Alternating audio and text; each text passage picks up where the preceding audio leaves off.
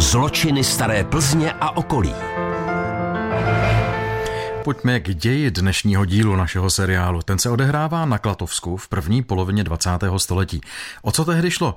To už nám teď přiblíží ředitel státního oblastního archivu v Plzni a zároveň spoluautor knihy Kriminální případy a aféry ze Šumavy, Pošumaví a Českého lesa Karel Řeháček. Ferdinand Hromatek, který ve Velkých Hitčicích žil, byl nesmírně šikovný truhlář. O práci neměl nouzy, protože byl skutečně zručný a především opravoval staré sochy. Staré dřevěné sochy mu do dílny vozili také faráři ze širokého okolí. On je vždy zrestauroval a vrátil zpět. Z lásky k Bohu a k církvi pracoval i zadarmo. Jen málo kdy vzal za svoje služby peníze, čímž byl samozřejmě ještě oblíbenější. Velice se mu povedla oprava sošky Pany Marie z kostela v Domorazi. Stavní kapličky mu ji místní přinesli a on ji vrátil krásnou, jako novou, výborně zrestaurovanou.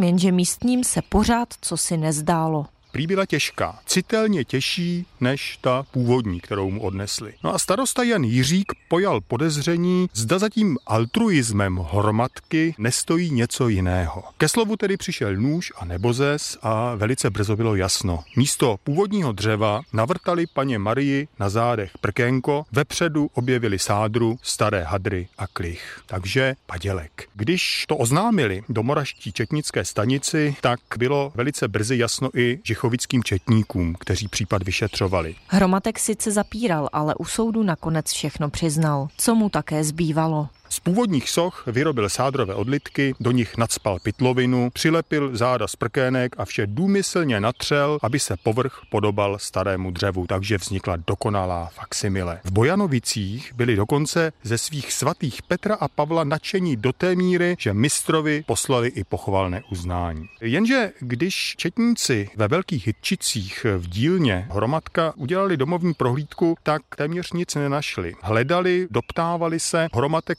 prodával ty originály obchodníkům se starožitnostmi. V Československu něco šlo také za hranice. Hromadkovým falzifikátorským pokusům byla učiněna přítrž. V lednu roku 1928 byl zatčen. Výslechy probíhaly u okresního soudu v Sušici, přišli i znalci z oboru sochařství, především pomohl hodně klatovský akademický sochař Vilém Glos, který posoudil hodnotu hromadkovy práce s tím, že jsou to sice věrné sádrové odlitky starých prací, ovšem jejich umělecká hodnota není pražádná. Státní zastupitelství v Klatovech tedy mistra Truhláře a jeho syna obžalovalo. Problém byl však v tom, že originály soch se nenašly a tak nemohla být vyčíslena škoda. Obžalovaní se při líčení naopak hájili tím, že sochy byly staré a při opravách se úplně rozpadaly, takže faksimile vlastně zhotovovali pro dobro věci a v zájmu jejich majitelů. Takže krajský soud v Klatovech mohl nakonec soudit pouze podvodný úmysl. Ferdinand Hromatek byl potrestán šesti týdny vězení, jeho syn byl obžaloby zproštěn zcela. Poškození měli možnost obrátit se s žalobou na náhradu škody na civilní soudy. Myslíte si, že se Hromatek Svátek ve vězení polepšil a po odpikání trestu začal sekat dobrotu?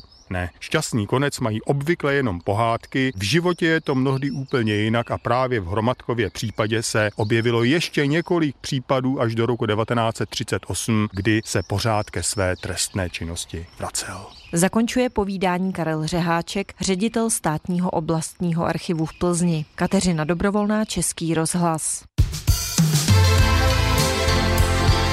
Český rozhlas Plzeň. Rádio vašeho kraje.